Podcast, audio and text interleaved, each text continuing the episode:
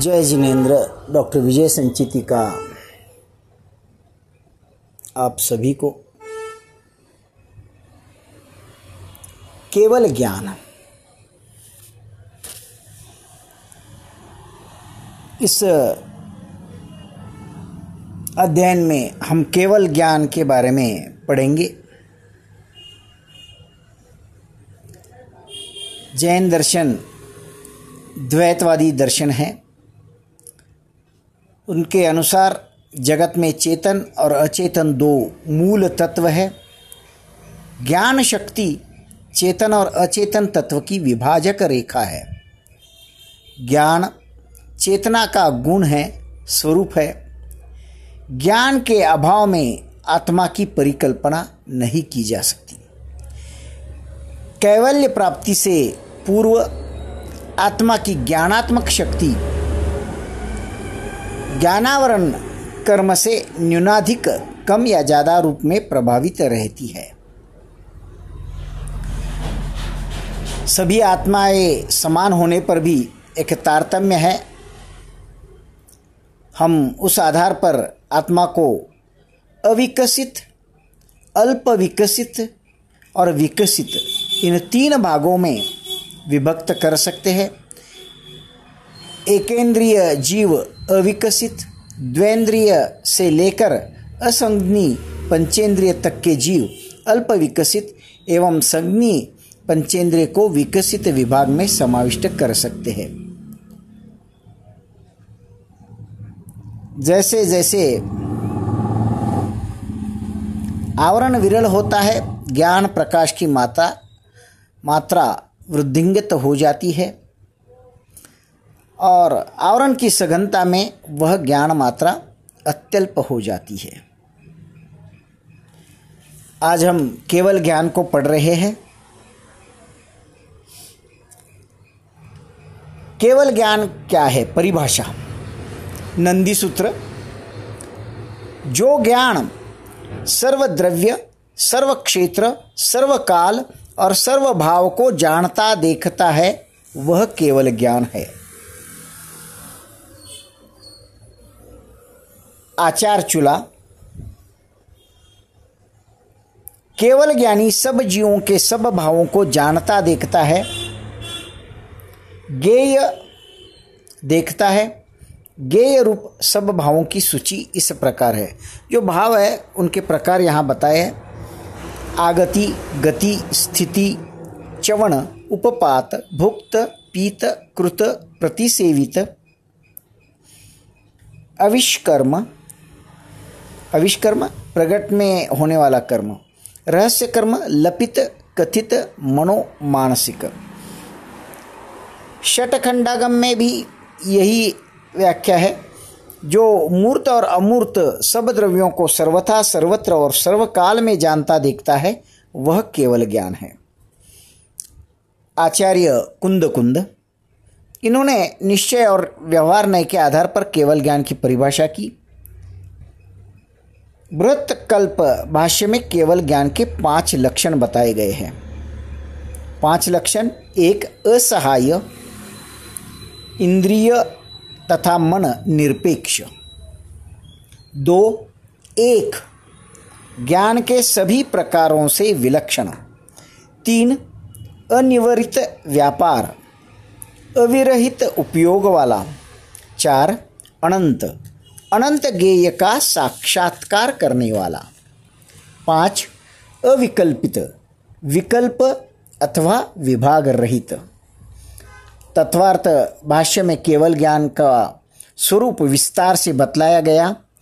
वह सब भावों का ग्राहक, संपूर्ण लोक और अलोक को जानने वाला है।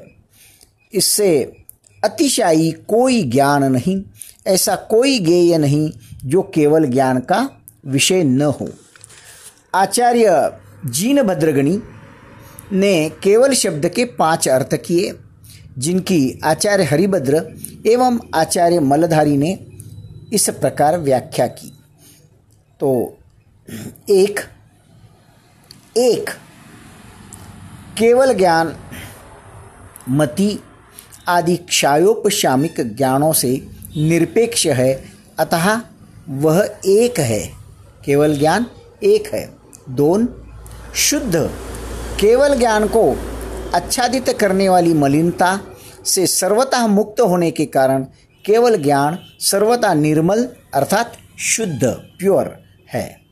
तीन, सकल आचार्य हरिभद्र के अनुसार केवल ज्ञान प्रथम समय में ही संपूर्ण रूप में उत्पन्न हो जाता है, अतः संपूर्ण अर्थात सकल है।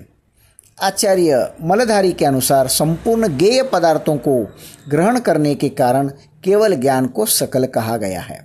चार, असाधारण केवल ज्ञान के समान कोई दूसरा ज्ञान नहीं होता, अतः वह असाधारण है।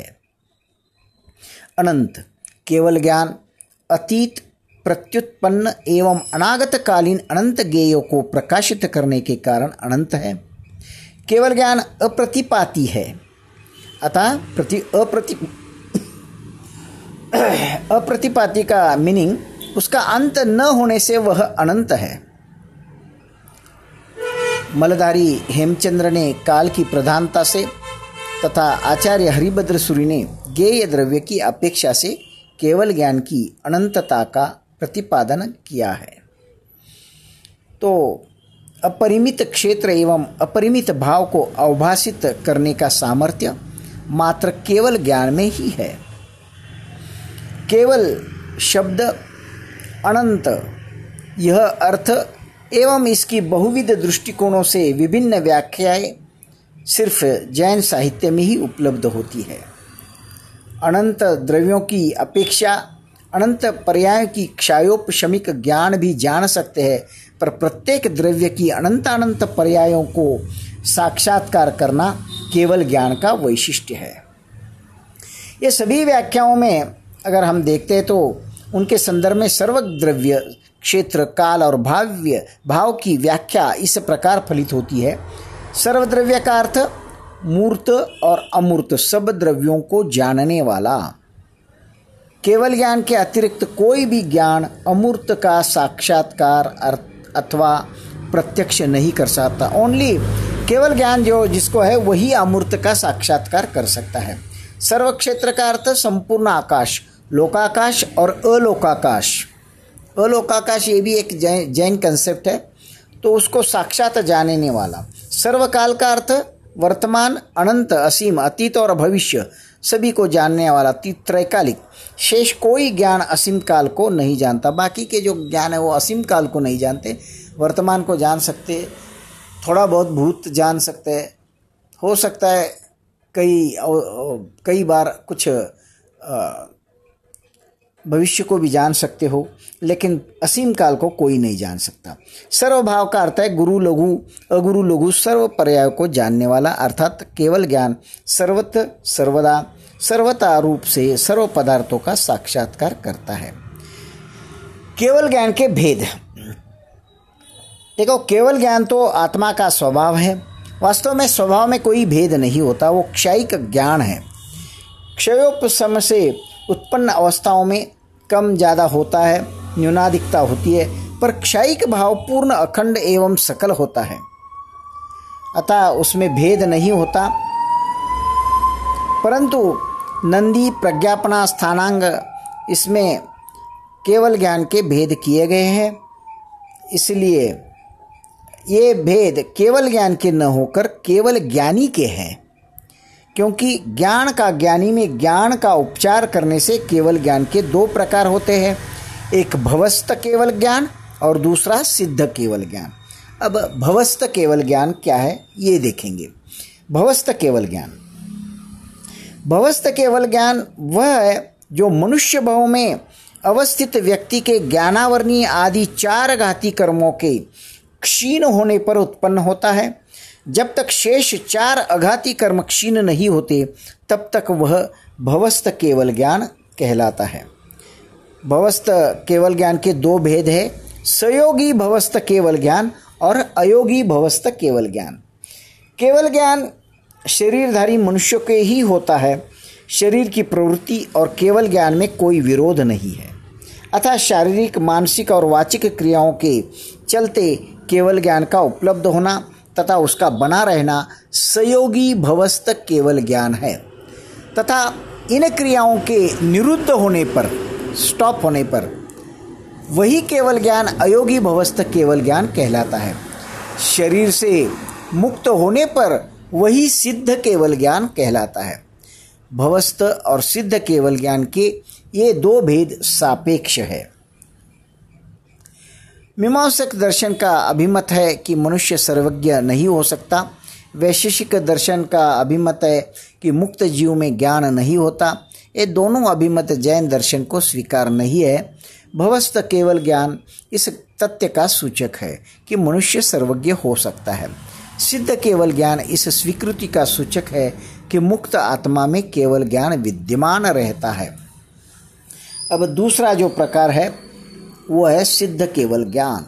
जब केवली के संसार के हेतुभूत कर्म क्षीण हो जाते हैं तब वह सिद्ध अवस्था को प्राप्त करता है।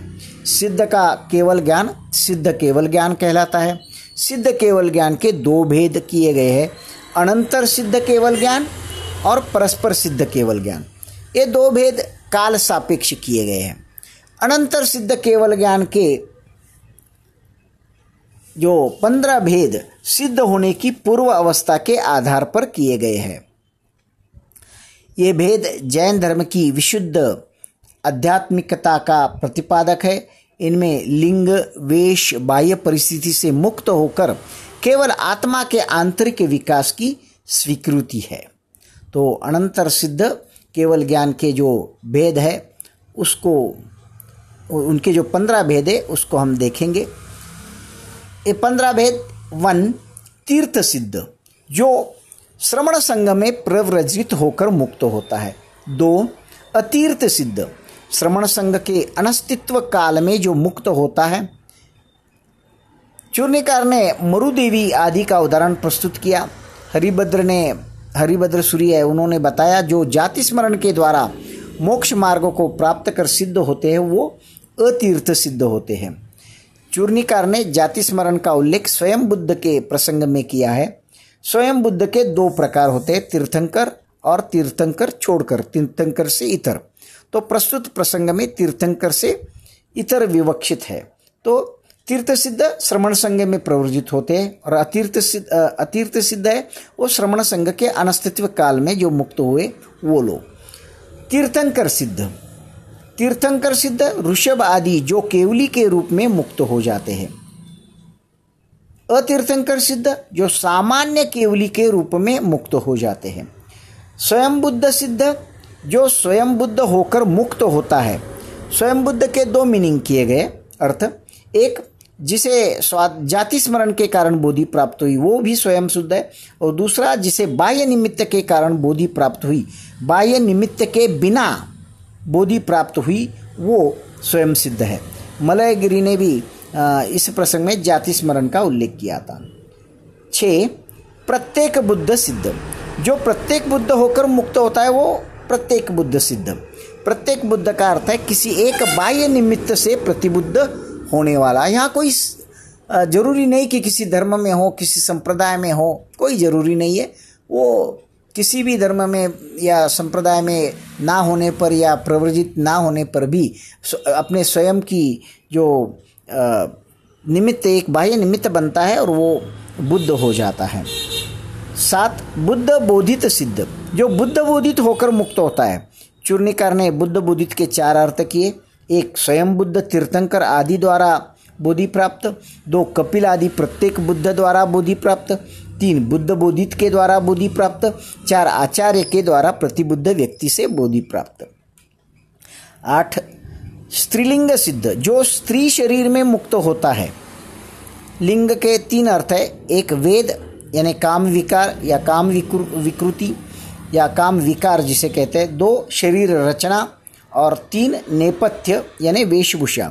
यहाँ लिंग का अर्थ शरीर रचना है। तो शरीर रचना जो स्त्री शरीर रचना है उसमें जो मुक्त होते हैं वो स्त्रीलिंग सिद्ध।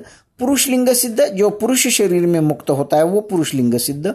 दसवां, नपुंसक लिंग सिद्ध जो कृत्रिम नपुंसक के रूप में होता है वो नपुंसकलिंग सिद्ध चूर्णी और वृत्तिद्वय में नपुंसक की व्याख्या उपलब्ध नहीं, भगवती के अनुसार जन्मजात नपुंसक चारित्र का अधिकारी नहीं होता, कृत नपुंसक यानी कृत्रिम नपुंसक ही चारित्र का अधिकारी होता है, इसलिए यहाँ कृत्रिम नपुंसक लिखा है। अभय देवसूरी ने नपुंसक का अर्थ कृत नपुंसक किया है।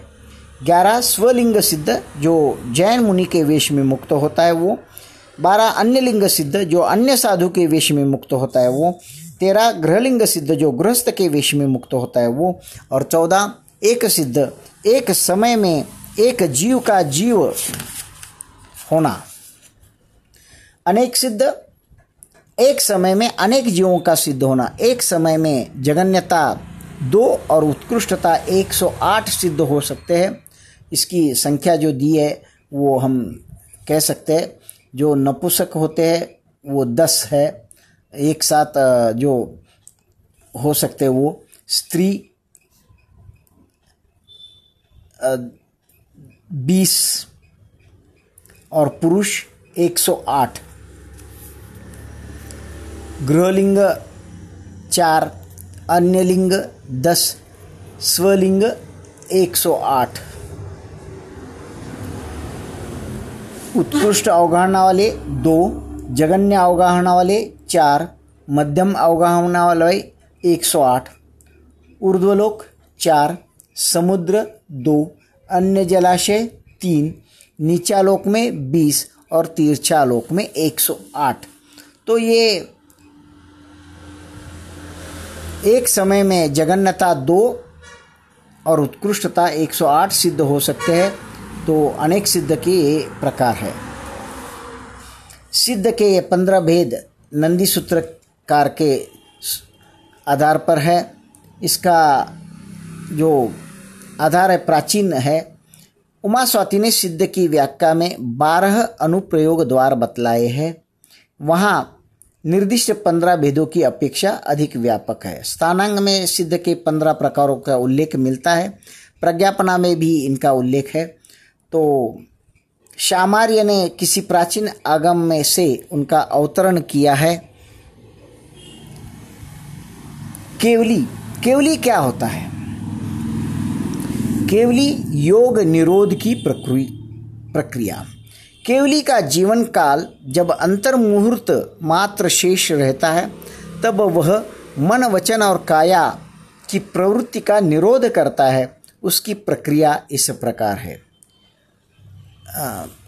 केवली योग निरोध की जो प्रक्रिया है वो शुक्ल ध्यान के तृतीय चरण तृतीय चरण में सूक्ष्म क्रिया अप्रतिपाती, उसमें स्थित होकर वह सर्वप्रथम मनोयोग का निरोध करता है।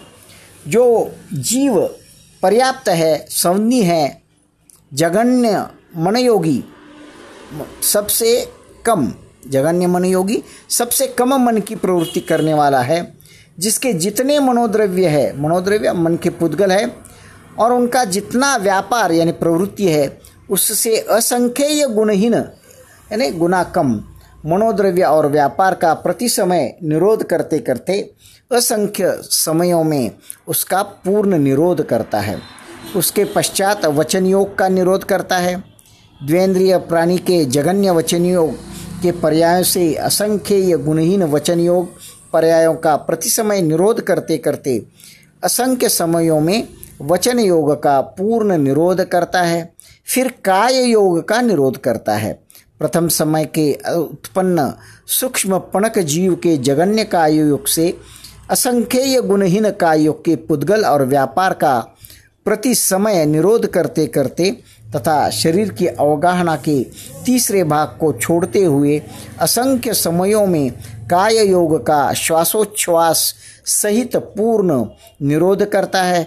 पूर्ण योग निरोध होते ही अयोगी या शैलेशी अवस्था प्राप्त हो जाती है। अ, ई, उ, ऊ, लू इन पांच ह्रस्वाक्षरों के उच्चारण काल तक केवली शैलेशी अवस्था में रहता है। यह उच्चारण न अतिशीघ्र होता है न प्रलंब, किंतु मध्यम भाव में होता है। काय योग के निरोध के प्रारंभिक समय में सूक्ष्म क्रिया अनिवृत्ति रूप शुक्ल ध्यान होता है और शैलेशी अवस्था के समय समुच्छिन्न क्रिया रूप शुक्ल ध्यान होता है। तो ये केवल ज्ञान के बारे में कहा। केवल ज्ञान और केवल दर्शन, केवल ज्ञान का सहवर्ती दर्शन है केवल दर्शन।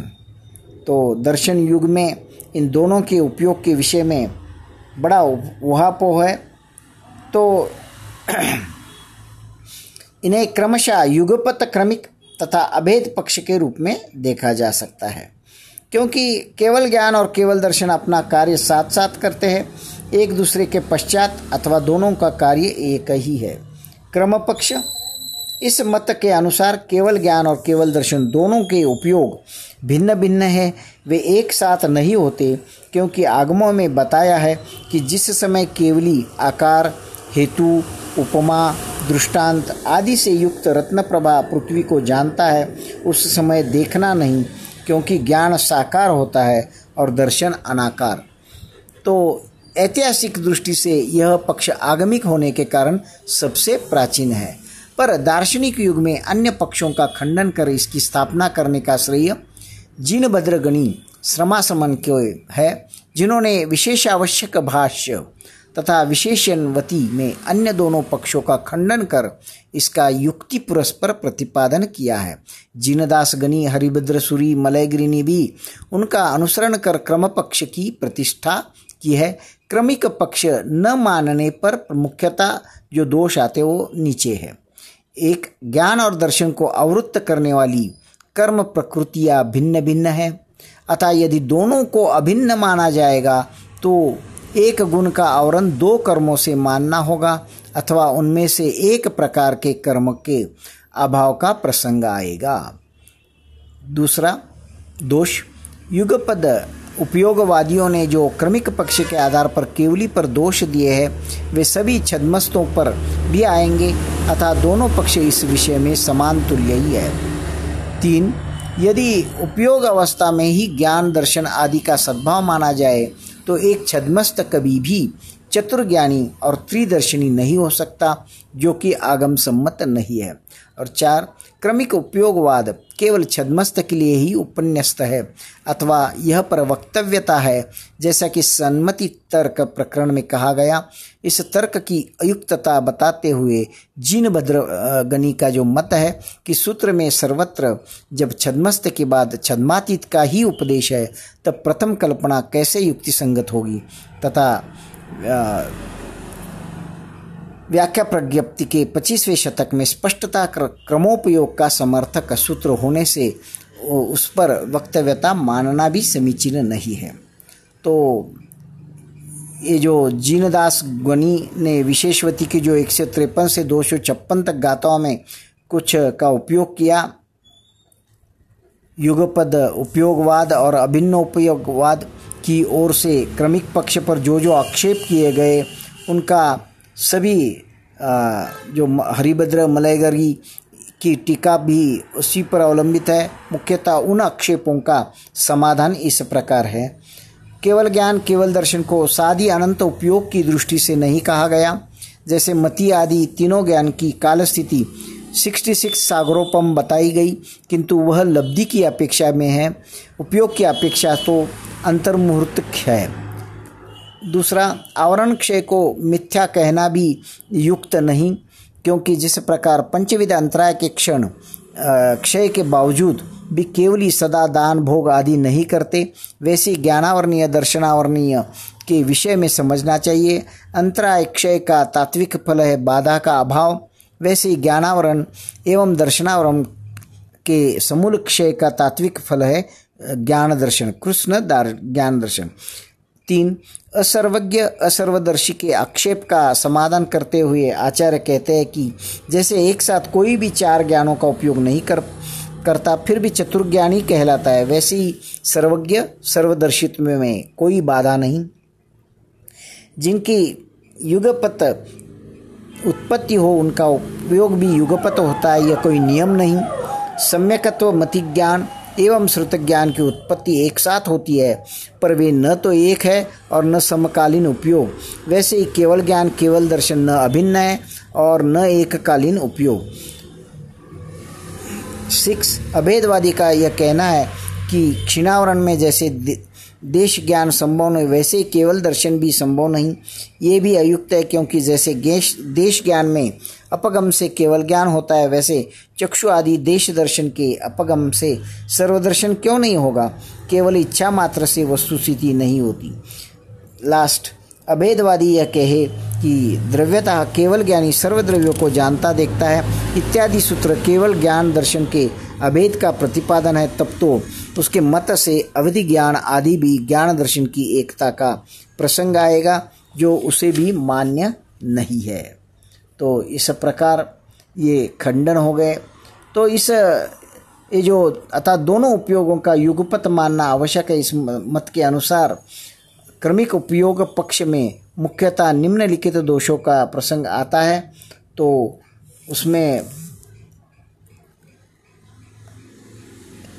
एक समय ज्ञान और दूसरे समय दर्शन मानने से दोनों सादी शांत हो जाएंगे।